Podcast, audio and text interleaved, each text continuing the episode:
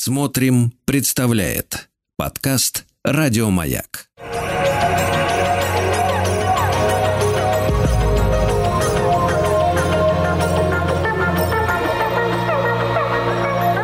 Сотворение умира. Дорогие мои, здравствуйте. Как говорят, на силу добра, добрался я до этого эфира. Там такая налить на улице. С вами Артем Новиченков. Э, и я сюда шел и думал, надо какой-то уютный разговор вообще, чтобы был, потому что каждый год одно и то же, зима, и к ней нельзя подготовиться. Всегда удивление. Уже забыл, что налить существует, понимаете?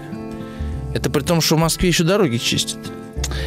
А, напомню, это передача «Сотворение кумира». Мы э, здесь пытаемся находить какие-то точки совпадения между героями мировой литературы и нашей повседневностью, между их э, бедой и нашей бедой, между их жизненными сценариями, сюжетами и нашими обычными человеческими, некнижными. Э, вот прошлый эфир, например, вот это будет наш второй разговор о мастере Маргарите. Прошлый эфир, например, был, на мой взгляд, очень хороший. Но я совершенно не помню, что там было. То есть вроде как я собирался рассказать о Воланде и его свите, но говорил вроде как о добре и зле. А, на сегодняшний эфир у меня план поговорить о, о библейских главах в романе. Не столько о них, сколько о фигуре Ешуа Ганоцри. Но что из этого вырастет, я тоже не знаю. Но вы мне поможете, правда? Вы всегда мне помогаете, потому что вы пишете сообщения. А, тем более, что сегодня, помимо книги, которую мы обычно разыгрываем, а так как сейчас будет ярмарка нонфикшн, нам эти книги АСТ дает ультимативно, а, то мы разыгрываем сегодня не только книгу, мы разыгрываем еще и два билета на э, ярмарку нонфикшн. Поэтому у нас сегодня может быть два победителя – один получит книгу, например, если вы не в Москве э, в период с 30 ноября по 3 декабря, а, а кому-то, кто в Москве будет в это время или живет в Москве, я вручу еще билеты. Да, что за книга? Книга Анны Короб «Неизвестная Россия». Это книга фотографа-документалиста. Э, очень интересное описание заброшенная церковь, увядающие усадьбы, покинутые деревни. Вот главные объекты ее репортажей и вот о культурном наследии, о заброшенности нашей большой страны. Мне кажется, книга хорошая. Я бы такую посмотрел точно. Так что ее мы сегодня разыграем. И отдельно два билета для одного человека, на двух персон, э, на, на ярмарку нонфикшн. Поэтому пишите 967 103 5533. Я знаю, что «Мастер Маргарита» роман любимый. И знаковый. Мы, э, я даже не представляю, сколько эфиров у нас будет по этому мастеру и Маргарите, сколько сложится. Но вот э, мы в прошлый раз говорили о том, как сатана появляется. И вот первая глава заканчивается следующим диалогом. «А, вы историк?» С большим облегчением и уважением спросил Берлиоз. «Я историк», — подтвердил ученый и добавил ни к селу, ни к городу. «Сегодня вечером на Патриарших будет интересная история». А я об этом скажу чуть попозже. Ну, не про Аннушку, а про игру слов. И опять крайне удивились и редактор, и поэт, а профессор поманил обоих к себе, и когда они наклонились к нему, прошептал «Имейте в виду, что Иисус существовал». «Видите ли, профессор?» принужденно улыбнувшись, отозвался Берлиоз. «Мы уважаем ваши большие знания, но сами по этому вопросу придерживаемся другой точки зрения». «А не надо никаких точек зрения», — ответил странный профессор. «Просто он существовал, и больше ничего». «Но требуется же какое-нибудь доказательство», — начал Берлиоз. «Ведь доказательств никаких не требуется», — ответил профессор и заговорил негромко, причем его акцент почему-то пропал. Все просто. В белом плаще. с этого начинается роман, написанный мастером.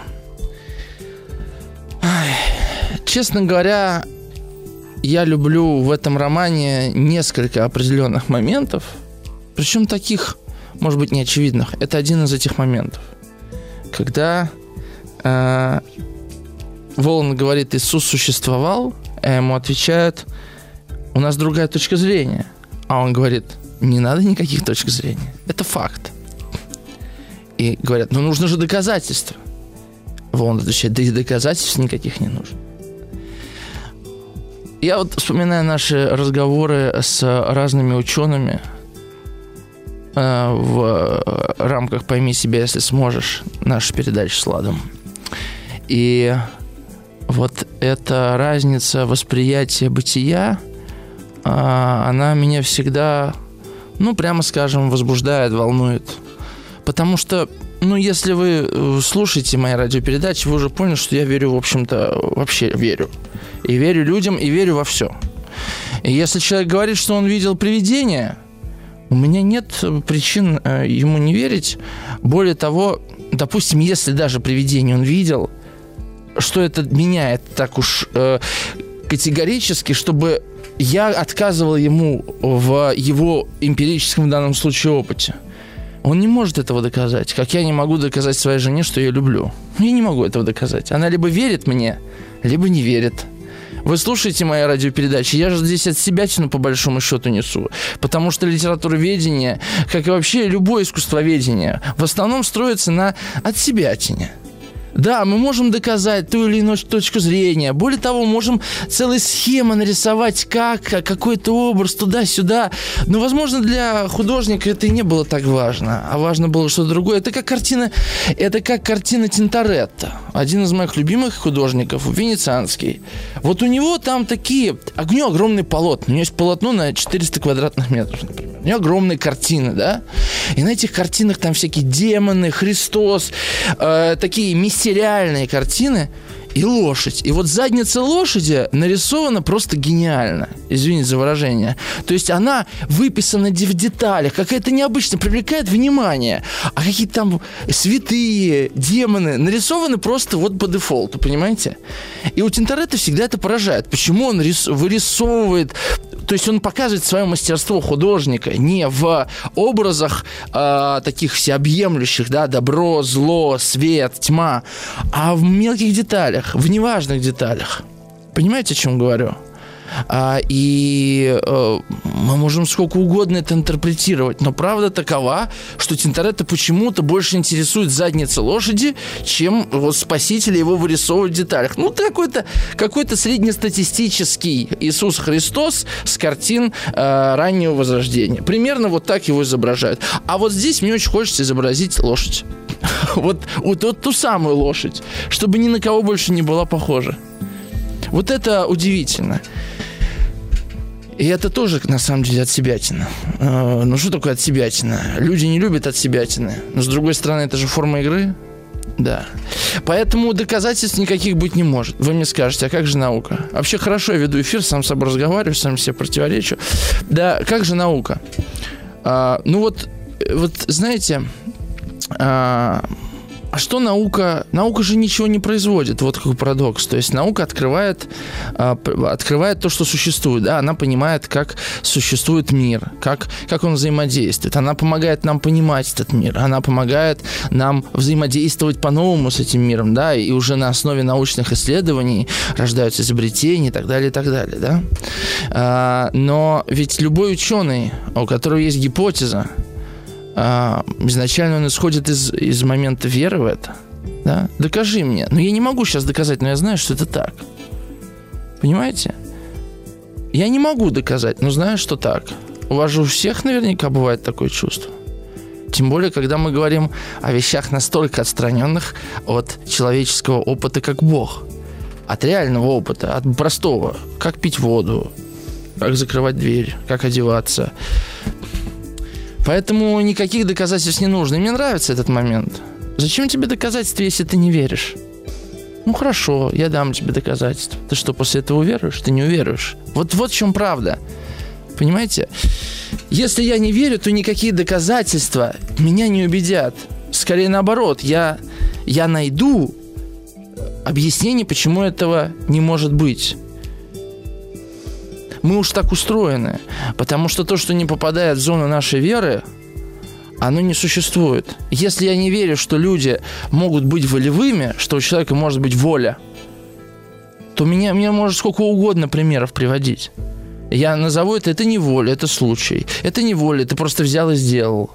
Где здесь воля? Нет никакой воли у человека. Я не могу доказать никому, что воля есть. Не говоря о любви, не говоря о Боге и так далее. Именно поэтому доказательств не нужно. Я являюсь доказательством того, что Бог есть, потому что я в Него верю.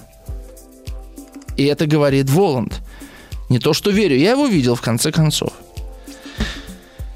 И с этого начинается э, роман в романе. роман в романе. Роман мастера, да который начинается со знаменитого такого ритмического прозаического отрывка в белом плаще с кровавым подбоем, шаркающей кавалерийской походкой ранним утром 14 числа весеннего месяца Ниссана в крытую колоннаду между двумя крыльями дворца Ирода Великого вышел прокуратор Иудеи Понтий Пилат. Эм, в этом смысле, конечно, Гоголь очень ощущается. Хотя у Гоголя нет таких отрывков, но стилистически это, это гоголевская школа. Я делал как-то эфиры по запискам сумасшедшего и демонстрировал, как это работает. Эм, значит, эм, и вот что интересно, да? Если из «Мастера и Маргариты» мы выкидываем эти ершалаимские главы, выкидываем всю историю Христа, а именно в таком виде Булгакову предлагали издать роман, знакомый, которому он рассказывал примерно, о чем он пишет, то тогда мы бы с вами получили примерно «Золотого теленка» или «12 стульев». Только там будут не Остап Бендер э, и Стива, а там, э, как его, Стива, да, зовут? Забываю все. Евстигнеев кого играл? Как зовут? Мы недавно для маяка читали еще. Как он его называет, Альбин? Напомните мне, вы же, вы же это... Искушенные читатели. Я забыл, вылетел с головы. Короче говоря, да, возьмем эти приключения Шаки Воланда в Москве, и это своего рода, рода вот такой Эльф и Петров. Это смешно, это э, в чем-то, это где-то черный юмор, это где-то как-то, да, это от, вскрывает малодушие московских жителей в данном случае, а, раннесоветского человека, его наивность, чем-то простоту, его порочность. Вот был бы такой хороший роман, да?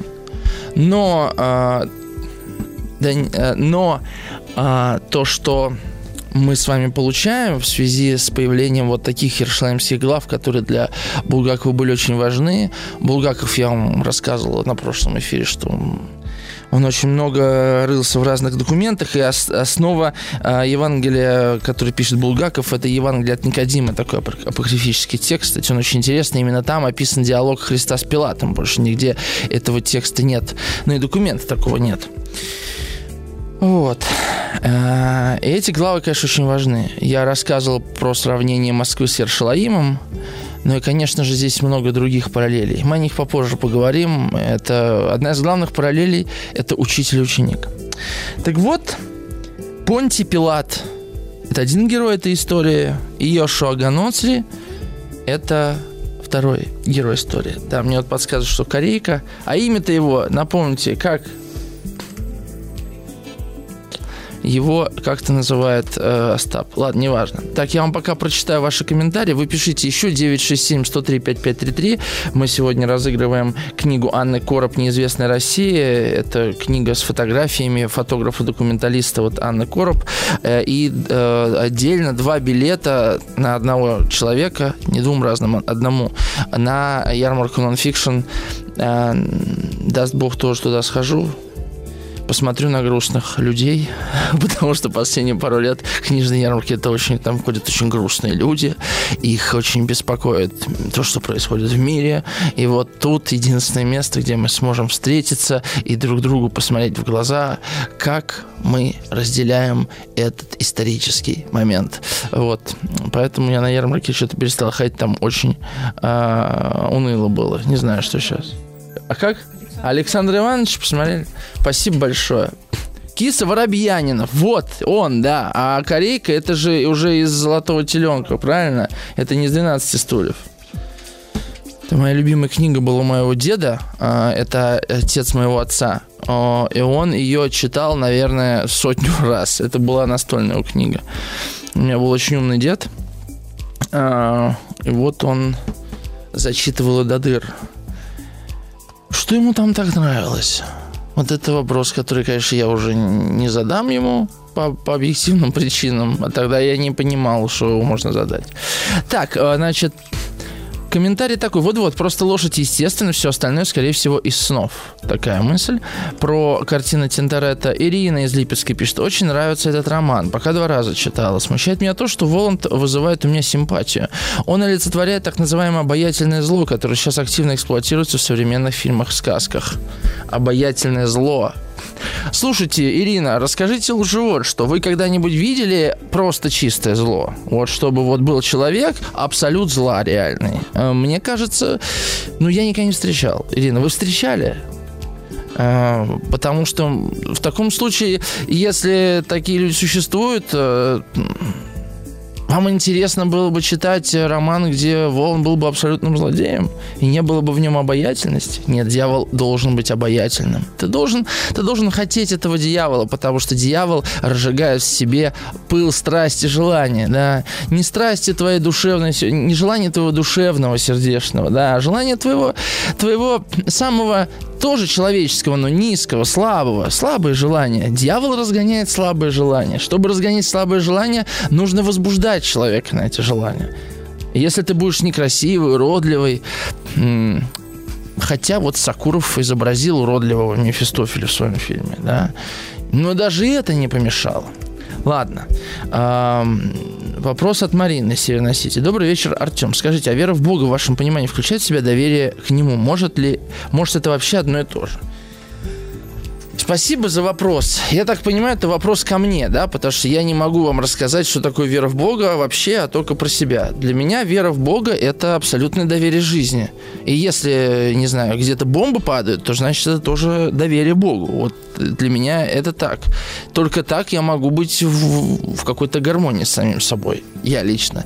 967-103-5533, пишите, мы уходим на новости. Сотворение умира. Отвечу на ваши комментарии. Меня вот Полина из Санкт-Петербурга спрашивает. Здравствуйте, Артем, а как называется картина это с лошадью? А я, естественно, не знаю, я полез искать. я очень долго искал, и я нашел эту картину. Если я не ошибаюсь, она называется «Битва Святого Георгия». А, и там вот как раз та самая лошадь, о которой я говорил. Эм, кажется, так называется картина. В всяком случае, я а, вот она еще. Ага. Вот. Или я что-то путаю. Короче говоря, Потому что Синдарет так много, что это мое такое просто впечатление. Я не помню, как, э, где она висела и так далее.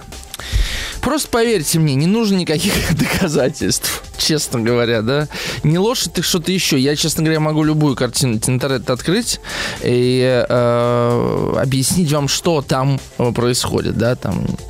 Э, не, не что там происходит, да, а как это доказывает мой тезис о том, что Тинторетто искал, ну, выписывал неочевидные, может быть, вещи для сюжета, да. Неважно. Вернемся к нашему разговору. Да, еще пару комментариев, извините. А, Дмитрий из Москвы пишет, наверное, неспроста существует выражение «дьявольски обаятелен». Наверное, неспроста, Дмитрий. Так, а, и вот Ирина а, пишет, э, да, Ирина, что ее смущает то, что Воланд обаятелен. А что значит смущает? Или что именно вас смущает, Ирина? Вы можете э, диалог со мной построить? Что смущает? Что нас вообще, что такое смутить? Да? То есть вот было ясно, ясно, а потом я что-то увидел в ком-то или что-то заметил, и мне как-то замутило что-то внутри, да, видимо, да? То есть что-то как-то меня немножко из вот этой ясности, из спокойствия выбило, правильно? Правильно понимаю это слово? Ну, буквально, оно, видимо, что-то такое значит. Смутило, замутило, да, внутри. А, что? Потому что это же вообще не про Воланда. Это же литературный герой, его нет да, э, то есть э, Воланд что-то в вас такое поднимает, что вызывает в вас чувство смущения. Это интересно. Ну, литература позволяет нам вот так говорить. Алекс из Курска пишет. Добрый вечер. Я всегда случайно натыкаюсь на ваши эфиры. И, и это, и, и в тот раз случайно услышал вас и в этот. И писал про парня из бедного детства, а потом Дубай. И ведь интересная штука выходит. Я все время думал про ваш эфир и все время думаю, откуда, черт возьми, эти совпадения. Реально ли? И сейчас я захожу домой, мне приходит импринт, да хватит уже загоняться, есть ли Бог или нет, случайности не случайно или нет. Лучшее доказательство это я. Попадание 100 из 100, я думаю, вы меня поняли. И вкусного Нового года, добрый человек. Это вот по поводу доброго человека как раз да, человек со связанными руками несколько подался вперед, начал говорить «добрый человек». Поверь мне. Но прокуратор, по-прежнему не шевелясь и ничуть не повышая голоса, тут же перебил его. Я должен вам ответить так. Это меня ты называешь добрым человеком? Алекс из Курска. Ты ошибаешься. В Москве все шепчут про меня, что я свирепое чудовище, ужасный радиоведущий. И это совершенно верно. И также монотонно прибавил. Кентуриона красобой. Владислава Тимкина ко мне. Да, ладно. Развлекаюсь как могу. А, Марина пишет. Ну вот атеисты отрицают э, его существование, то есть Бога. Верующие, по вашей версии, доверяющие. Я про себя говорил, Марина, не про верующих. Я про себя. У меня есть только мой опыт проживания божественного. Другого у меня нет. Я не про верующих говорю. А как бы вы называли того, кто верит в существование высшего разума, но к жизни в целом относится с недоверием? Не знаю. Как? Вот это вы расскажите про себя, мы с вами можем поговорить, могу вам позвонить. Тогда, а тут как бы вы назвали вот что-то, у которого есть носик, оно красное и немножко треугольное. Как бы вы это назвали? Ну, я... Понимаете, да, суть вашего вопроса, Марина? Вот. А, вопрос такой пришел из Санкт-Петербурга от М. Вам не казалось, что начальник секретной службы Понтия Пилата Афраний это Воланд и есть. Если так, то получается, что князь тьмы не только наказывает грешников, но и самолично вершит возмездие, становясь олицетворением некого морального закона. Так мы об этом и говорили в прошлый раз. А, не обязательно Афранию быть Воландом, хотя логично предположить, что он им может быть, потому что кто он в, в первой сцене разговора Пилата с э, Христом, если он все это видит и слышит, да? Возможно, Афраний. Но важно не это. А важно то, что когда человек действует согласно чувству долга, действует всегда не он, а что-то действует через него. В данном случае долг. Понимаете, о чем я говорю? То есть, грубо говоря, я сказал, служу Отечеству и буду за Отечество воевать. И на, и на войне я убиваю человека, так? Меня спрашивают, ты убийца? Я говорю, нет, это война, и я служу Отечеству. То есть я служу в этот момент, не являюсь самим собой. Я являюсь тем, кто взял на себя ответственность, кто сказал, что я живу по долгу перед государством, которое, которым я обещал за него умереть, например. Понимаете? То есть через меня в данном случае действует государство. Но все не так просто. Потому что ведь не каждый может пойти на войну и убить человека. Правда ведь? Не каждый. Кто-то это сделает, и ему, может быть, потом будет очень плохо. Да? Кто-то этого просто не сможет сделать. То есть есть какая-то часть во мне, которая согласна на то, чтобы взять на себя этот долг, только потому, что этот долг почему-то необходим. Возможно, это отвечает вопросу о смысле жизни. Или позволяет не задумываться о смысле жизни и дает хороший, готовый ответ на этот вопрос. Смысл жизни в том, чтобы быть патриотом и уметь за свою, умереть за свою страну. Понимаете? И в этом смысле Афраний, а, который дает э, ну, который живет из чувства долга, да, перед Понтием Пилатом, он начальник секретной службы, каким-то образом его судьба так вырисовала, как-то, как-то, так вырисовала, нарисовалась, да, так слепилась, что он должен служить Понтию Пилату и даже делать, совершать страшные поступки. Но благодаря тому, что он обладает двумя телами, подобно королю, который одновременно и человек, и государство, он э, освобождает тем самым себя от чувства совести, понимаете, да? То есть вот это чувство долга, оно как такой колпак, которое, ну, как, э, чтобы с чем бы сравнить, может быть, попозже мне придет какой-то удачный образ. Но суть в том, что даже если Волан действует через Афрания, Кстати, вопрос замечательный. Видите, у меня сколько мыслей родилось. Даже если Волан действует через Афрания, действует все равно Афраний. Вот в чем дело.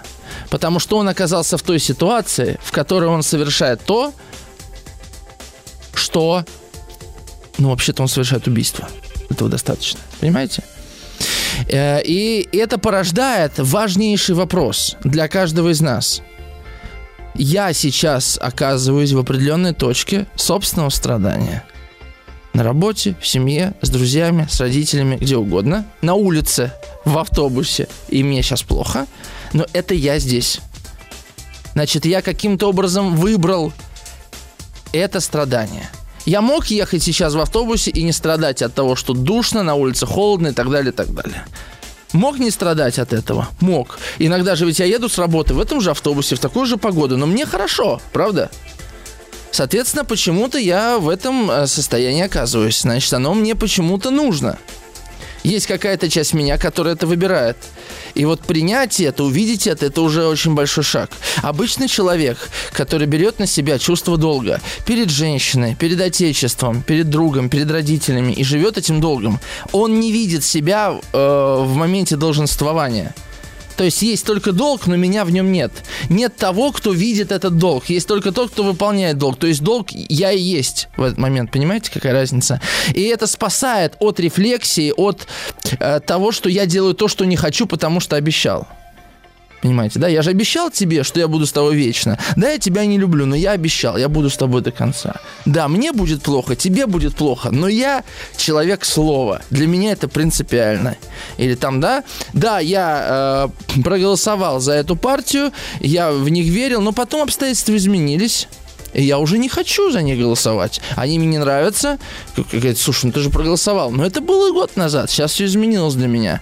Я меняюсь, человек подвижная система в этом смысле. Но если для меня, ну если с детства мне все время говорили, что ты не держишь слова, на тебя нельзя положиться, ты э, все время забываешь о том, о чем говоришь, да, если все время на эту тему, как сказать, гнобили, били тебя да, психологически за это, то, конечно, у тебя будет острое чувство долга. Как же я могу подвести? Как же я могу не доделать? Как я могу не завершить? Я же давал слово, понимаете?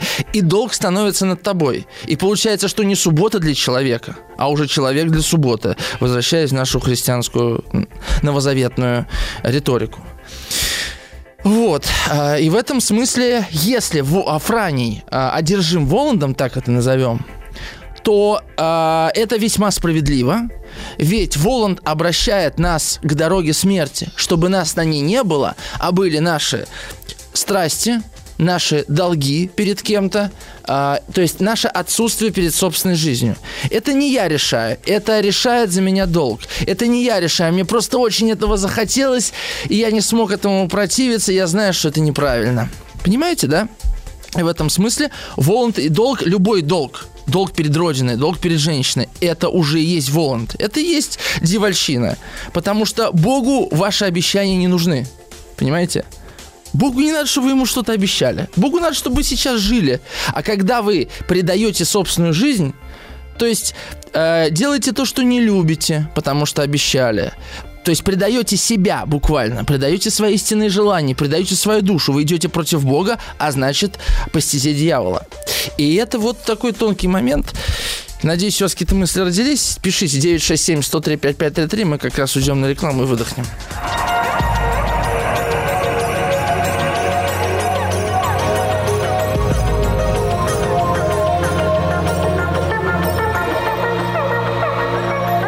Сотворение кумира. Николай Скургана пишет, когда мне надо, то должное становится радостью. И как прекрасно чувство, если хорошо сделано должное. Блажен, кто пользуется плодами трудов своих. А, спасибо, Николай, за этот комментарий. Э, я короткой мыслью поделюсь. Мне кажется, что э, вся эта история, да, которую я поднял до рекламы, она, э, возможно, только в условиях контакта с самим собой. Понимаете? То есть, когда я в контакте сам с собой, тогда я в каждый момент времени понимаю, сейчас мне нужно поступиться принципами своими или их отстаивать. Сейчас мне нужно подставить левую щеку или ударить в ответ. Понимаете, да? Вот, э, мне кажется, для меня христианство на самом деле заключается в этом, чтобы в каждый момент времени вопрошать, я живу в согласии с самим собой, или я разорван, или меня терзают страсти, терзают страхи, терзает стыд, или я в согласии с собой. И что мне нужно сделать, чтобы быть в согласии с собой? Что меня разрывает? Если чувство долга, которое в какой-то момент было для меня почвой, сейчас меня разрывает, то я уже не в согласии с собой. Что-то произошло. Вот когда контакт есть, тогда возможен такой разговор. В противном случае моя мысль э, о том, что долг, э, что суббота для человека, а не человек для субботы, что долг для человека, а не человек для собственного долга, а будет э, чудовищно разрушительный. Потому что э, если я не в согласии, если не умею с собой разговаривать, я буду себя бить палкой за то, что я не живу так, как хочу. Лучше этого не знать. То есть тут так, да? Лучше я пока не знаю и живу не так, как хочу. Но если я узнал и продолжаю жить не так, как хочу, то я уже сам выбираю предавать себя, да? А, а до этого я просто не ведал, что творил, и нормально было. Вот. А, Марин пишет, вы как-то витиевато отвечаете. У вас же есть какое-то понимание того, что значит слово вера, не только ваше собственное, а вообще. У меня есть понимание, но просто вопрос, Марина, извините, дурацкий. Мне ничего на него ответить. Как называется такой человек? Да я его никак не называю. Ну, растерявшись, я не знаю. Вы можете, вы можете от, откровенно спросить, да? Вы про какого человека спрашиваете? Это знаете как? Слушайте, у меня вот у одного друга такая проблема, доктор. У него вот кое-что вот где-то болит, он сам не смог прийти, я пришел вместо него. Вот это что-то такое. Да приведите друга, пусть он мне расскажет. Да, вот это как-то бочком, как называется такой человек. Опишите ситуацию. Тогда я услышу какую-то какую жизнь за этим, а не схему. Дальше. А, Илья пишет, да нет, Артем, вы добрейший души человек. Спасибо, Илья. Спасибо. Это, это на самом деле заявка на получение книги, Илья. Напишите еще что-нибудь приятное. Так, а, Марин пишет, кажется, Волан только что вселился в вас. Не знаю. Да. Долг для меня это моя свобода, пишет Ирина с Костромы. Не нужно делить и выбирать и перемогать себя. Вот. Марина говорит, речь не о человеке, а о понятии.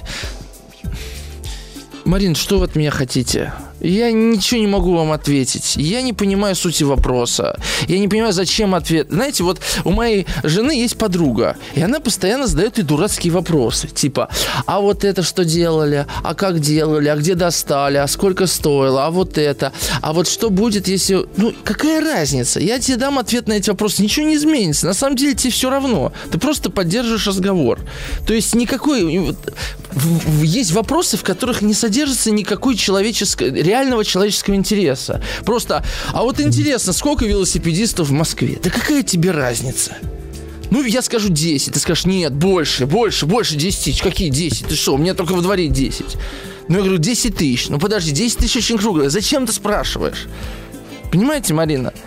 Нафиг не интересно. Вот пока нет человеческого. Когда человеческое появляется, тут появляется реальность. Реальность. А просто как говорить о понятии. Ну, поговорим о понятии. И, и с чем мы уйдем? С размышлениями голыми. А это, кстати, тоже все от лукавого. Там, где нет жизни, есть голые размышления, есть прямой уход от себя. Сколько людей прячутся за интеллектуальной работой, чтобы не соприкасаться с собственной реальностью? Сколько людей? Я на днях просто перечитал попрыгунью э, Чехова. Я обязательно сделаю по ней эфир. Вот там есть такой герой Дымов. Корифей, науки, великий медик, все дела. А потом об этом поговорим. Но он, он со своей реальностью не соприкасается. То есть как бы рассказ-то не про него, а про ее жену, но он с реальностью не соприкасается. Он в своей науке. За этой интеллектуальной работой реально это то же самое, что в видеоигры залипнуть или в наркотике. Разницы, в принципе, никакой. И то, и то состояние неприсутствия в реальности собственного «я». Вот. А Мария из Ульяновска пишет.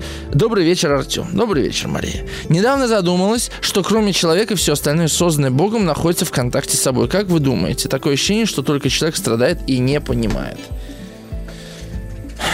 По-моему, мы очень в контакте с собой, честно говоря, Мария. Просто у нас настолько видимо, качественно э, усложнен этот контакт, так много как будто бы нас в этом мире, и так много мира для нас, в связи с тем, что у нас есть язык, и мы этот мир вообще можем называть, что нам кажется, что мы не в контакте.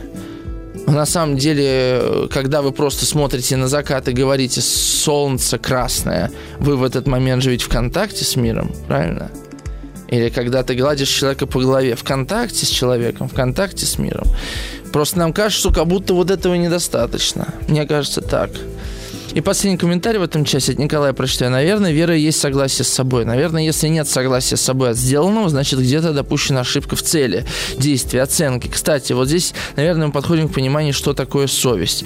Николай, мне... А, еще есть. Самое удивительное, пишет Николай, что наиболее точное определение совести тоже в Библии. Совесть – это та часть наших мыслей, которые осуждают или оправдывают другие наши мысли. То есть, смотрите, Николай, э, я обращу на противоре... внимание на противоречие в вашем сообщении. Вы говорите ошибка в цели, действия, оценки, а потом пишете, что совесть это то, что осуждает, то есть дает оценку на самом деле.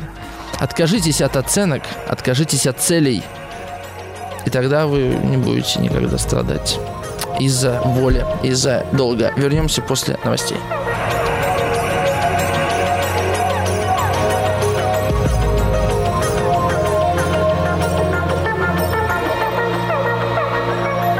Сотворение умира.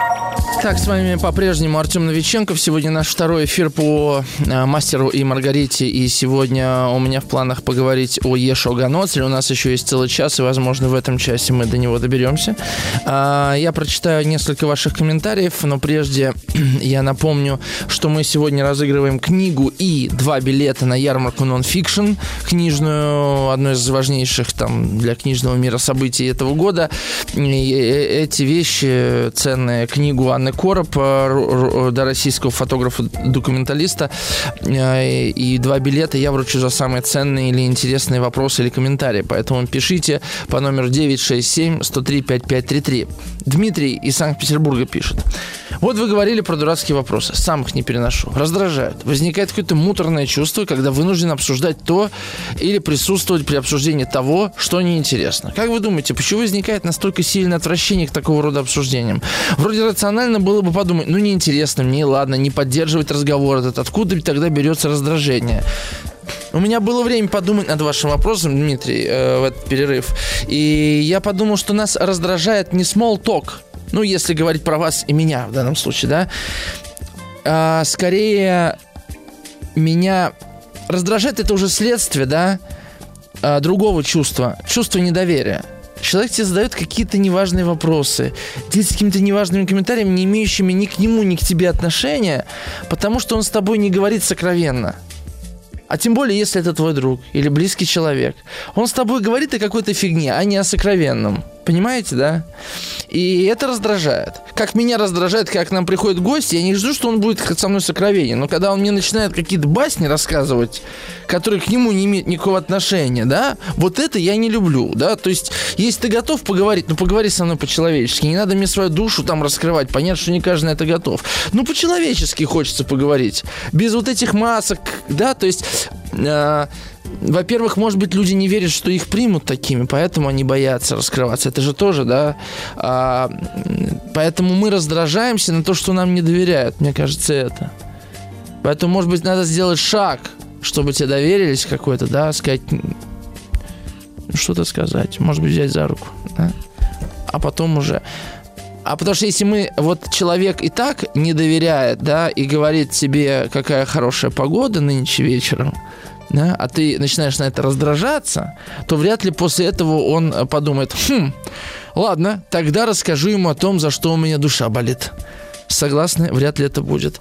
Поэтому тут только не раздражением, а любовью, если ответить, наверное, человек смягчится и поймет, что он в безопасности, его принимают. Тогда он э, начнет доверять, доверять своим чувствам еще. Такой ответ, Дмитрий. Ирина пишет. Ирина из Тамбова пишет. Не осуждайте Дымова. Ему и так досталось. Это мой любимый герой, на которого не хотелось бы быть похожей. То есть похожа Ирина, да? Его доброта его погубила. Я считаю его главным героем произведения, несмотря на название Прыгуни. А я разве осуждал Дымова? Знаете, это как сказать, миленький, у вас рак.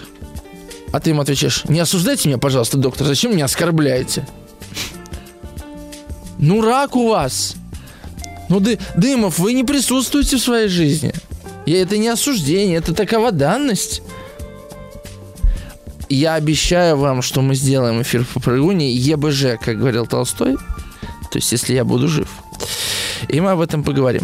А, так, комментарии от Марины из Северной Осетии. Окей, колдуны, астрологи и накуренные вигвамы, вот это я понимаю, контакт с реальностью. Может, вы все-таки перестанете, наконец, обесценивать комментарии слушателей? Ладно бы только мои, но вы регулярно так делаете. Меня интересует эта тема, и если бы вместо всевозможных странных персонажей вы приглашали бы людей, с которыми можно что-то подобное обсудить, мы бы слушали вас гораздо чаще и с большим интересом, а главное, вы бы не только себя развлекали, но и приносили обществу пользу. Ох, Марина, да я вообще не знаю, что такое польза для общества. Польза для общества это когда, наверное, идти и улицу чистить снег. Вот это, наверное, польза обществу. Какая тут польза? И вообще, как это я могу быть полезен обществу? Конкретному человеку еще может быть, и то, если сложатся звезды случайно. Конце концов, Марина, мы с Владом не бьемся за то, чтобы нас слушало еще больше людей. Все, что мы можем делать, это действительно развлечь себя. И это правда. Потому что если мы будем делать из мысли о том, чтобы быть полезным обществу, тогда мы перестанем делать то, что нам нравится. Потому что на самом деле у меня нет идеи фикс быть полезным обществу. Более того, я боюсь, что это губительно, потому что это мысль от лукавого. То есть это не мое органическое желание, а моя идея из головы. Знаете, что приводит человек, когда он из головы что-то делает? В точку, в которой оказывается Раскольников, потому что бабку он убивает из головы, а не потому что ему душевно захотелось это сделать. Какой польза? Вообще слово польза, честно говоря, я... Я не знаю, что это такое, Марина. Если бы мы знали, что это такое. Вот, по поводу обесценивать комментарии слушателей. Вы знаете, может быть, вы правы, я действительно что-то обесцениваю. Я вообще крутого нрава в этом смысле человек. Э, я как э, медведь, который в посудной лавке бывает такое. Спасибо, что вы обратили на это внимание. Я не хотел обесценивать. Но с другой стороны, у меня есть такое чувство, что вы спрашиваете что-то не то, что хотели спросить. Спросите то, что хотели спросить. И я уверен, что я чувствую правильно. Во всяком случае, у меня есть такое ощущение. Хочется прямого разговора. Вот. Марина говорит, я знал, что вы именно так ответите. Марина, тогда, если вы можете уже без меня со мной разговаривать, вам и не надо слушать наши эфиры, правильно получается? Логично же, да? То есть получается, что достаточно, может быть, одного моего эфира послушать и больше их не слушать. Значит, это хороший эфир. Ладно. Давайте мы про Ешу Ганоца немножечко, немножечко поговорим. Немножечко. А, значит, как начал говорить Ешу? Добрый человек, поверь мне, его прерывает. И он говорит, какой я добрый человек, говорит Понти Пилат. Тут уже можно долго разговаривать на эту тему, потому что и Иешуа, Иешуа а, видит в человеке доброго человека. В любом человеке видит доброго человека. Разве это не любовь? Понимаете? Увидеть в человеке не его уродство, а то, за что его можно любить. Даже не за что, а просто увидеть в нем красоту да? и доброту в данном случае. В каждом есть добрый человек. То есть знаете, я редко встречал таких людей. Я надеюсь, когда-то, может быть, я стану таким человеком. Когда с каким бы другим человеком я не пообщался, я увидел бы в нем вот, эту, вот это какое-то доброе, светлое начало. Мне бы хотелось слышать не э, себя, да, не, не, слушать не свои мысли и видеть вот, вот это, тут его слабое место, а еще вот тут, а еще сюда можно тыкнуть, а видеть вот этого какого-то светлого, доброго ребенка передо мной. Понимаете, о чем говорю? Я бы хотел. Надеюсь, когда-нибудь я, я смогу это. Если хотите мне что-то пожелать, у меня был день рождения в воскресенье, пожелайте мне этого, чтобы когда-нибудь я смог, общаясь с любым человеком, видеть в нем вот этот цвет доброты. И поэтому все ему прощать на самом деле. Мне кажется, это какая-то христианская идея, и этим и является эта христианская идея, да? Мне так кажется. Увидите в Понтии Пилате то, что он себе не видит, понимаете? Какой я добрый человек – это и раздражает Понтия Пилата. Какой я тебе добрый человек? Я чудовище. Ты, ты об этом не знаешь. Ну, я, чуд... я себя лучше знаю. Потому что я абсолютно слеп к себе. И поэтому у меня болит голова. И поэтому я ненавижу эту жизнь. Потому что я себя очень хорошо знаю. Если бы я себя не знал, я бы другими вещами занимался. Может быть, более приятными. Но я сильный человек. А сильный я почему? Потому что я себя хорошо знаю. Бред такой на самом деле. Вот. И дальше, после того, как отводят Иешуа в сторону, ему говорит Кентурион, римского прокуратора называть Игемон, других слов не говорить, смирно стоять, ты понял меня или ударить тебя? Арестованный пошатнулся, но совладал с тобою, краска вернулась, он перевел дыхание ответил хрипло, я понял тебя, не бей меня. Через минуту он вновь стоял перед прокуратором. На самом деле меня... Э, ну, это моя любимая глава во всем романе, честно вам скажу. Меня поражает, э, какую кротость смог Булгаков обнаружить. Понимаете, вот эта кротость и, и действительное смирение. А, через минуту он вновь стоял перед прокуратором. Прозвучал тусклый больной голос. Имя. Тусклый больной голос. Мое торопливо отозвался арестованный, всем существом выражая готовность отвечать толково, не вызывать боли гнева. Вот это важный очень момент, потому что обычно на человека, который поведет себя так, мы скажем, ну это терпило какой-то. То есть ему сказали не делать, он не делает. Его припугнули, он типа припугнулся. А это не, это не подавление себя, это принятие мира – это желание быть услышанным и желание услышать другого. Ты готов со мной говорить только в таких правилах? Хорошо, я хочу тебя услышать, поэтому я буду говорить в таких правилах. Когда с ребенком разговариваешь, которого любишь, ты принимаешь его правила. Он несет какую-то чушь, а ты слушаешь, и еще говоришь, и поддерживаешь разговор. Если взрослый человек тебе начал эту чушь нести, ты бы начал, что что ты несешь? Представляешь, ребенку так, как, какой Человек-паук? Нет никакого Человека-паука. Во что ты играешь? Это ты построил корабль? Он уродливый, сын мой. Некрасивый корабль. Мы так не... Ну, я, я, я так не делаю, да? Ты говоришь, да, слушай, а это что на корабле, да? Слушай, а вот как думаешь, может быть, еще сюда что-то добавить? Вот то, что мы к детям испытываем, мы, мы с взрослых уже спрашиваем другое как будто бы взрослые все. В них ребенок умер, они уже сформировались, завершены, и можно действительно нормально поговорить. В этом сила детей, что они взывают нас к любви, да, что они нас выводят из себя. Из, выводят из себя в том смысле, что они нам не позволяют расслабляться. Как, понимаете, да? Они нас, они нас призывают к жизни. Потому что жизнь, она полна вот даже такого. Когда ты обсуждаешь его, вот эту башню из Лего, которой там какие-то дымоходы есть. А вот мне Ирина пишет, Труженикова надо послушать, как он ставит к стенке комментирующих. Воу! Верните мне мой 37-й, да? Ужас. Слушайте, у меня, у меня это, другая стратегия. А, другая тактика, я придерживаюсь. А, Николай пишет. Вот благодаря Марине вот сразу есть вывод. Мы раздражаемся тогда, когда не получаем ожидаемое. Это же природа, это естественно.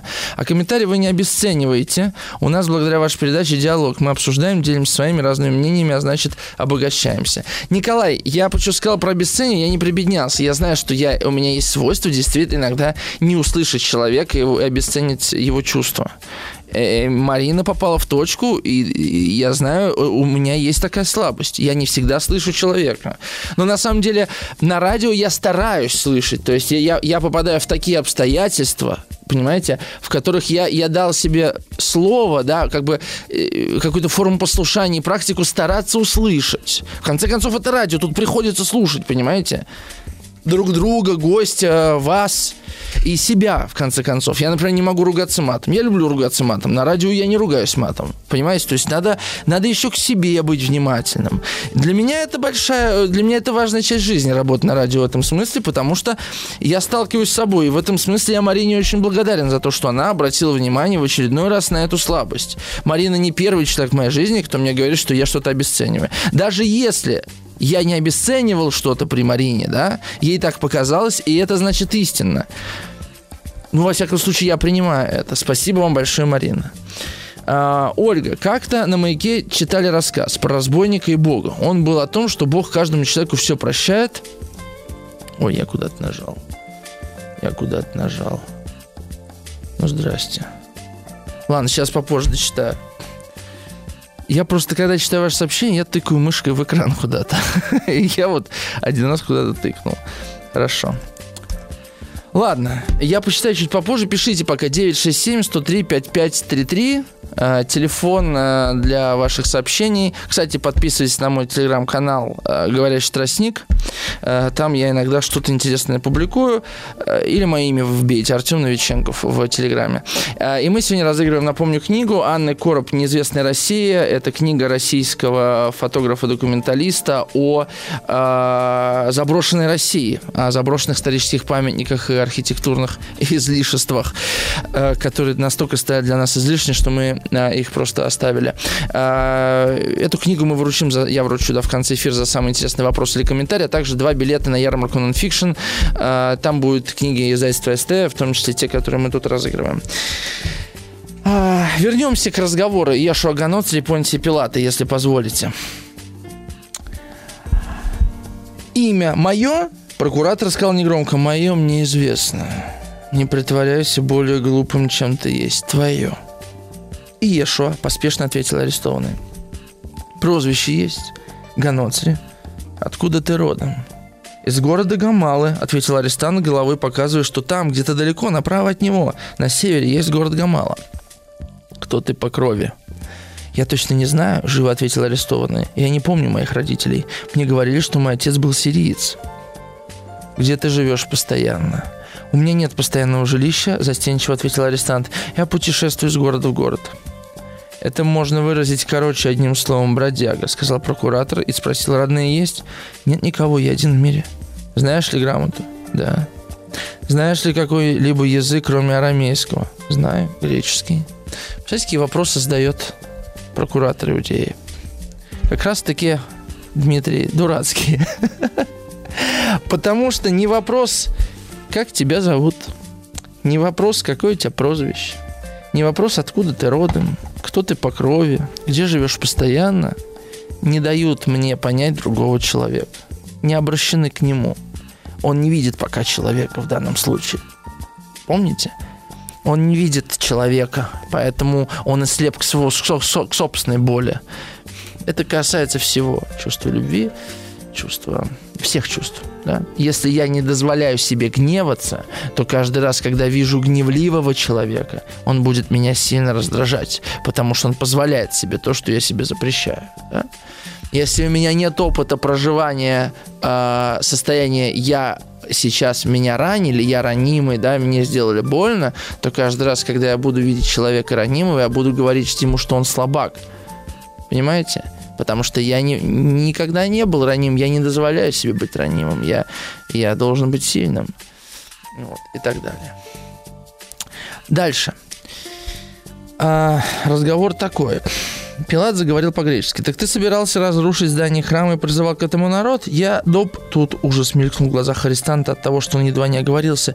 Я, Эгемон, никогда в жизни не собирался разрушать здание храма и никого не подговаривал на это бессмысленное действие. Обратите внимание, что здесь э, Иешуа не Иисус Христос, да? Это обычный человек. Отец сириец, якобы, да, а он обладает какими-то способностями, как мы дальше узнаем. А, но в целом а, он а, не начинает проповедовать сразу. То есть э, это, это не совсем Иисус Христос, к которому мы привыкли, да? Он гораздо ближе, может быть, к нам, чем Иисус э, евангелический. Для кого-то да, этот персонаж ближе. Множество разных людей стекаются в этот город к празднику. Бывают среди них маги, астрологи, предсказатели и убийцы, говорил монотонно прокуратор. Как он вот это монотонно? Почему, почему монотонно? Потому что нету никакого э, ощущения жизни. Просто мне неинтересно. В очередной раз мне нужно с кем-то разговаривать. Очередной раз это работа. В очередной раз эти люди, этот мир, эта жизнь он уже мертвец в этом смысле. Знаете, э, вот иногда человек спрашивает, ты насколько себя чувствуешь живым? Насколько хотя бы процентов? Больше чувствуешь себя живым или мертвым? Вот прокуратор Иудеи – это мертвец. Да, он жив, у него есть власть большая, у него есть хорошие, комфортные условия жизни, у него собака есть. Важная деталь, что у него есть собака. Банга ее зовут. У него есть подчиненные, но у него нету, нету жизни. Он мертвец. Вот с этого разговора продолжим, наверное, в следующем получасе. 967 103. А, у нас еще минута. Я 5533 все равно пишите. У меня что-то интерактивы зависли, не могу открыть. Альбин, пришли мне ссылку, пожалуйста, на них. Ничего не работает у меня. Тыкнул один раз и все. Я как этот Дэниел Блейк из фильма. Так вот, их разговор. А, эти добрые люди, заговорил арестант и торопливо прибавил, и Гимон продолжал, ничему не учились и все перепутали, что я говорил. Я вообще начинаю опасаться, что путаница это будет продолжаться очень долгое время. И все из-за того, что он неверно записывает за мной. Вот этот человек, писарь. А, да?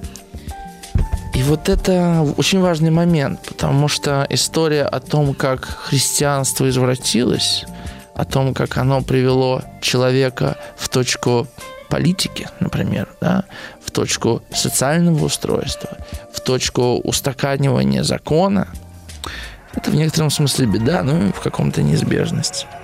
Вернемся после новостей. Сотворение умира. Спасибо большое за большое количество комментариев. Но я сперва хочу прочитать кое-что из э, романа, иначе мы опять к нему толком не притронемся. Хотя это не всегда важно. Итак, наступило молчание. Теперь уже оба больных глаза тяжело глядели на арестанта. «Повторяю тебе, но в последний раз перестань притворяться сумасшедшим, разбойник», произнес Пилат мягко, монотонно. «За тобой записано немного, но записанного достаточно, чтобы тебя повесить». «Нет, нет, Агимон!» Весь напрягаясь, желание убедить, говорил арестованный. «Ходит, ходит один с козлиным пергаментом и непрерывно пишет». «С козлиным пергаментом». Так, подсказка. Но я однажды заглянул в этот пергамент и ужаснулся. Решительно ничего из того, что там записано, я не говорил. Я его молял, сожги ты, Бога ради, свой пергамент. Но он вырвал его у меня из рук и убежал. «Кто такой?» – брезгливо спросил Пилат и тронул висок рукой. «Левий Матвей», охотно объяснил арестант. Он был сборщиком податей, а я с ним встретился впервые на дороге в Вифагии, там, где углом выходит фиговый сад, и разговорился с ним. Первоначально он отнесся ко мне неприязненно и даже оскорблял меня, то есть думал, что оскорбляет, называя меня собакой. Тут арестант усмехнулся. Я лично не вижу ничего дурного в этом звере, чтобы обижаться на это слово. Секретарь перестал записывать и из-под тяжка бросил удивленный взгляд, ну не на арестованного, а на прокуратора. Однако, послушав меня, он стал смягчаться, продолжал Ешо. Наконец бросил деньги на дорогу и сказал, что пойдет со мной путешествовать. Пилат усмехнулся одной щекой, оскалив желтые зубы, и промолвил, повернувшись всем туловищем к секретарю. «О, город Иршалаим, чего только не услышишь в нем. Сборщик подати, вы слышите, бросил деньги на дорогу». Не зная, как ответить на это, секретарь счел нужным повторить улыбку Пилата. А он сказал, что деньги ему отныне стали ненавистны, объяснил Ешо странные действия Левия Матвея и добавил, и с тех пор он стал моим спутником. Как единственный ученик Христа, ну, в данном случае Ешо, давайте называть вещи своими именами, героев, единственный ученик Ешо, Левия Матвей, и то он пишет не совсем то, что было на самом деле, да? Потому что мысль изреченная есть ложь, и не стоит об этом забывать. Все еще скались прокуратор проглядел, э, поглядел на арестованного, затем на солнце, неуклонно поднимающееся вверх над конными статуями гипподрома, лежащего далеко внизу направо, и вдруг в какой-то тошной муке подумал о том, что проще всего было бы изгнать с балкона этого странного разбойника, произнеся только два слова «повесить его» изгнать и конвой, уйти из колоннады внутрь дворца, велеть затемнить комнату, повалиться на ложе, двор... потребовать холодной воды, жалобным голосом позвать собаку Банга, пожаловаться ей на гимикронию, и мысль об яде вдруг соблазнительно мелькнула в больной голове прокуратора. Он смотрел мутными глазами на арестованного и некоторое время молчал, мучительно вспоминая, зачем на утреннем безжалостном Мершлаимском солнцепеке стоит перед ним арестант с обезображенными побоями, лицом, и какие еще никому не нужные вопросы ему придется задавать. «Леви Матвей?» — хриплым голосом спросил больной и закрыл глаза. Видите, его уже больным называют. «Да, Леви Матвей», — донесся до него высокий, мучающий его голос — а вот что ты все-таки говорил про храм толпе на базаре? Голос отвечавшего, казалось, колол Пилату в висок. Был невразимо мучителен. Этот голос говорил, «Я, Егемон, говорил о том, что рухнет храм старой веры и создастся новый храм истины». Сказал так, чтобы было понятнее. Зачем же ты, бродяга на базаре, смущал народ, рассказывая про истину, о которой ты не имеешь представления? Что такое истина? И тут прокуратор подумал, о боги мои, я спрашиваю его о чем-то ненужном на суде. Мой ум не служит мне больше. И опять померещились, и, и померещилась ему чаша с темной жидкостью. Яду мне, яду. И вновь он услышал голос. Истина прежде всего в том, что у тебя болит голова, и болит так сильно, что ты малодушно помышляешь о смерти. Тут остановимся. Вот, наверное, это главная тема нашего сегодняшнего с вами разговора. Возврат к реальности – Потому что Понти Пилат думает о яде, о смерти. И думает о том, что я спрашиваю. Ведь надо спрашивать совершенно другое. Надо спрашивать то, что надо.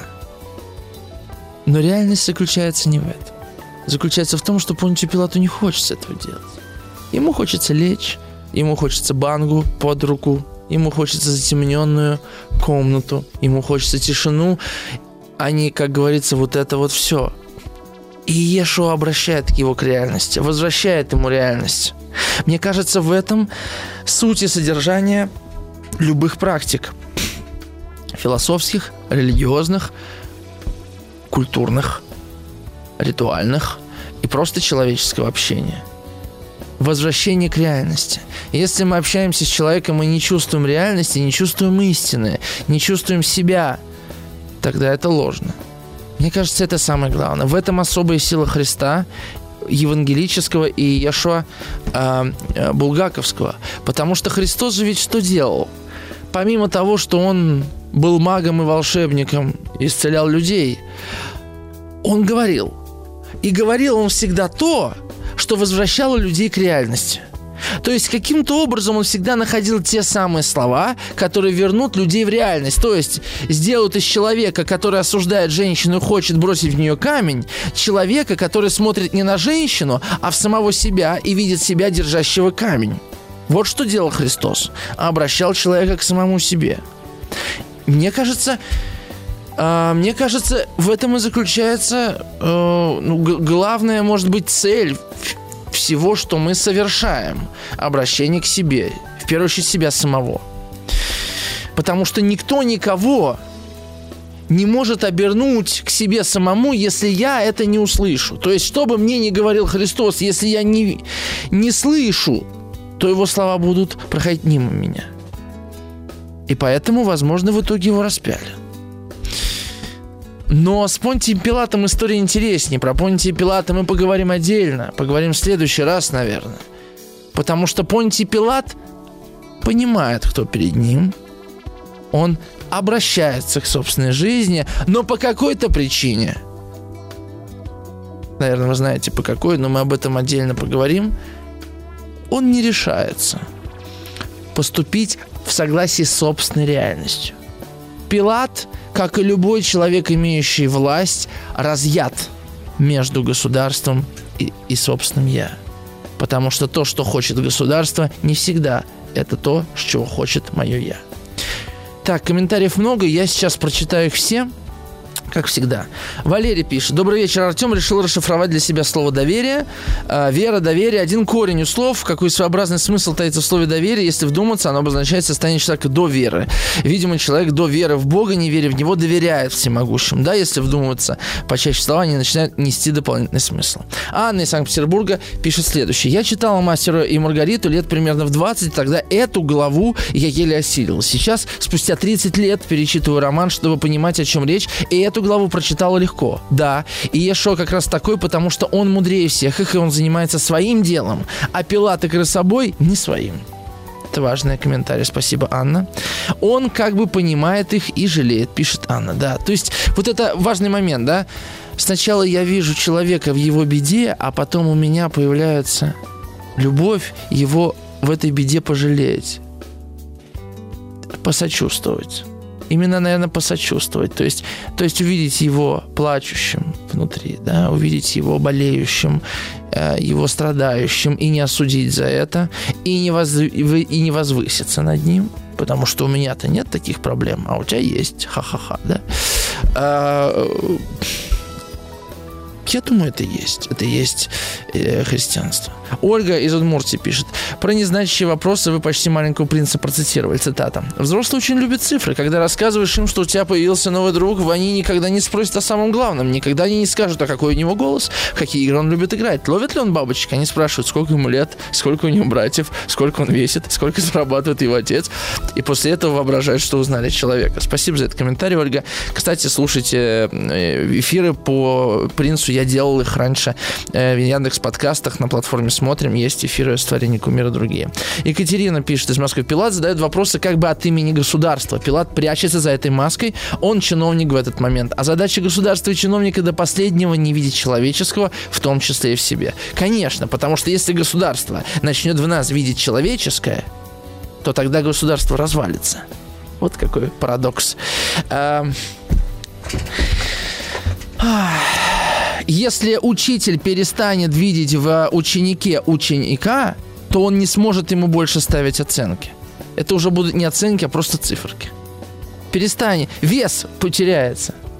Поэтому мне надо видеть в тебе ученика, чтобы мы играли в игру под названием «Школьное образование», э, четвертные годовые оценки. Ты видишь во мне учителя, я вижу в тебе ученика, мы не соприкасаемся. А если соприкасаемся, то безопасно. Ну, чуть-чуть что-то ты, чуть-чуть что-то я. Но гораздо важнее, даже если соприкасаемся, то, что между нами стоит, а это оценочная система и знания, которые я тебе даю, а ты мне даешь обратный э, знак, э, сигнал того, понял ты или не понял. А я уже оценю, как хорошо ты понял. Максим пишет. Добрый вечер, Артем. А как вы относитесь к вставному роману Аешева? В смысле, как его интерпретируете? Я, например, считаю эту часть не каким-то истинным Евангелием, а именно художественным текстом, герой которого оживает по ходу развития основного сюжета. Интересны ваши доводы. Я чуть об этом уже сказал. Э, Э, конечно, это художественный текст, как и Евангелие художественный текст. Это написано человеком, понимаете? Э, написано человеком, но э, нам важно не что является истинным, а что ложным, понимаете? Важно, какой силой обладает тот или иной текст. Какая разница, он художественный или это документальный текст. Понимаете, да, о чем я говорю? Вот. А, еще успею прочитать комментарий Анны. Еще интересно то, что всю эту историю Воланд рассказал бездомному Берлиозу, сидя с ними на скамейке, как будто погрузил и вытащил. То есть эта глава с такими подробностями читается плавно, как будто погрузился и потом очнулся снова. Абсолютно верно. А, господи, сколько комментариев вы написали. Ну, ну, ну как обычно. Ладно, я, я что-то выпишу, что-то успею сейчас прочитать. Пишите 967 103 5533 еще. И вернемся после короткой рекламы.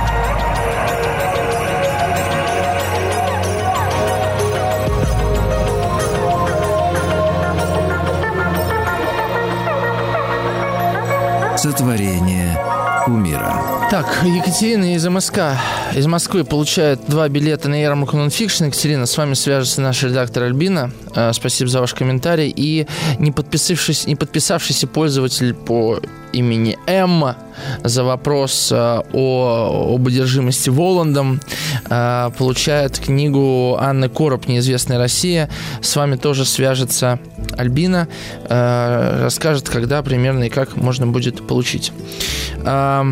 Александра пишет из э, Башкортостана. Артем, добрый вечер. Я уже совсем большая, но никак не могу прочитать «Мастера Маргариту». В руки не идет. Неужели я много потерял? Мне 43, Александра Уфа. Александра, я вообще не думаю, что что-то можно потерять, поэтому Достоевский, э, Пушкин, Данте, Шекспир не читали «Мастера Маргариту» и как-то прожили. Вот. Э, я думаю, что вы ничем не хуже их и спокойно без этой книги справитесь. В конце концов, можете слушать мои радиоэфиры по подписываться на мой телеграм-канал «Говорящий тростник», и этого уже будет достаточно, чтобы не читать «Мастера Маргарита». То есть это чисто полная индульгенция от литературных богов наступит, понимаете? Я как бы как представитель литературного, а, литературного поднебесья а, вот, беру на себя такую ответственность. А, Ирина пишет, дорогие мои, всем огромная благодарность за эфир, слушателям и Артему за эмоции от прочитанного энергию а, ощущений. То есть, видите, есть ощущение диалога какого-то. Слава пишет из Воронежа. Человек, живущий для общества, обречен на одиночество. Общество уходит, например, ночью, и человека заполняет пустота, не усталость. Он будет добиваться усталости, чтобы не чувствовать пустоту, ведь он живет не для себя, а для других. И вы знаете, мне кажется, Слава знает, о чем он сейчас говорит. Послушайте Славу. А, Валерий пишет, «Э, все-таки слово доверие – это вера во все в нашей жизни, в зависимости от состояния человека и ее нашей жизни обстоятельств. Николай пишет, мне нравится Пилат. Это профессионал и умеющий мыслить человек – Вопросы вначале он задавал протокольные, вполне разумные, потому что прошлое человека, его месторождение жизни, его имя даже характеризовали человека того времени, даже нынешнего в какой-то мере. Ведь совсем недавно у нас один, одни имена обозначали дворянина, а другие простолюдина. Потом, даже несмотря на свою головную боль, Пилат смог увидеть, что Ганоцри не опасен для империи и понял суть происходящего, почему первосвященник отправляет на смерть этого безобидного философа. Мне кажется, что если охарактеризовать героев романа одним словом, то Ганоцри – любовь, а Пилат – справедливость, ибо справедливость – это равновесие. Очень интересный и вызывает желание поспорить комментарии. Потому что вы написали, да, что имена дают понять, кто дворянин, а кто простолюдин. Но имена не дают понять, что это за человек. Вот я о чем говорил в этом смысле. Тут же интересный момент такой, да, а, и, и я полагаю, что для многих из вас Иешуа Ганоцри, он в чем-то, ну, у нас есть фигура Христа, которая как бы немножко накладывается на фигуру Ешуа. А Христос творил чудеса, исцелял людей. И, и Ешуа как будто бы исцеляет Понтий Пилат. Но что происходит? Ганоций рассказывает, что я сейчас, сейчас являюсь невольно твоим палачом, что меня огорчает. Ты не можешь даже и думать о чем-нибудь, и мечтаешь только о том, чтобы пришла твоя собака. Единственное, по-видимому, существо, к которому ты привязан. Но мучение твое сейчас кончится, голова пройдет, говорит он. И действительно, арестант же же тем временем продолжал свою речь, но секретарь ничего более не записывал, только вытянул шею, как гусь, старался не проронить ни одного слова. Ну вот, все и кончилось, говорил арестованный, благожелательно поглядывая на Пилата. И я чрезвычайно этому рад. Как будто бы он чудо совершил, правда? То есть я знаю, откуда ты узнал про собаку Пилата, откуда ты узнал про головную боль, и еще сказал, когда головная боль кончится. А давайте теперь попробуем вот этот флер таинственности убрать и посмотреть на ситуацию буквально. Что тут произошло? Понтий Пилат жил сейчас находится в месте, где ему не хочется находиться, он погружен в головную боль, конечно, он может как-то тереть голову. Вообще-то часто видно по что у него болит голова, да? Не то, что я сейчас магию буду развеять, я про другое хочу сказать. Да, Понтий Пилат мог как-то рукой воздух гладить и что-то ждать собаки, это не важно, важно другое. Что головная боль проходит не потому, что Иисус, э, не потому, что э, Иешуа его исцеляет, а потому что головная боль у Понтия Пилата от того, что тут нет реальности. В его комнате, где он будет собакой, где будет собака, реальности больше, чем здесь. И когда Христос говорит, я реален, и я вижу тебя, и я вижу, что ты реален, поэтому головная боль проходит, понимаете? Волшебство это можно смотреть как на волшебство, но это природа реальности. Когда мы попадаем, когда мы живем нере, в, не, в нереальности, это другой вопрос, что мы называем реальностью. Мы знаем, что истина для нас на самом деле в глубине души. Нам хорошо, мы чувствуем полноту, мы чувствуем ресурсность какую-то. А когда мы чувствуем опустошение, мы чувствуем страх, когда у нас тревога, когда у нас стыд, тогда это не то, понимаете? Когда полнота, тогда мы знаем, что все правильно. На самом деле мы правда знаем, когда правильно даже не при самом глубоком контакте с собой. И Ешо, возвращая его в реальность, помогает ему избавиться от главной боли. То есть главная боль как способ избегания этой ситуации, да. Я буду захвачен головной болью, чтобы здесь не присутствовать. И он теперь здесь присутствует. И после этого, после этого Пилат просит развязать ему руки, Ну, до этого еще говорит Ешо. Беда в том, на этом я, наверное, завершу наш эфир, э, непрочитанный комментарий я выпишу и на следующий эфир принесу. Беда в том, продолжал никем не останавливаемый связанный, что ты слишком замкнут и окончательно потерял веру в людей. Ведь нельзя же, согласись, поместить всю свою привязанность в собаку. Твоя жизнь скудная, Гимон. И тут говорящий позволил себе улыбнуться. Мы с вами говорили немножко о смирении, а вот вам пример смелости смириться, чтобы быть потом таким смелым. Твоя жизнь скудна, правитель этой части империи. И это правда. И после этого он просит развязать Ешуа руки. Дай вам Бог тоже ощутить развязанность рук. Встретимся через неделю. С вами был Артем Новиченков. Кстати, у меня вышел короткометражный киноэссе вот, можете посмотреть. Ссылка на Ютубе есть тоже в моем телеграм-канале. Называется «Третий глаз» про фотографию. Я вспомнил, хотел с вами об этом поделиться. Этим поделиться. Вот, до новых встреч и берегите себя.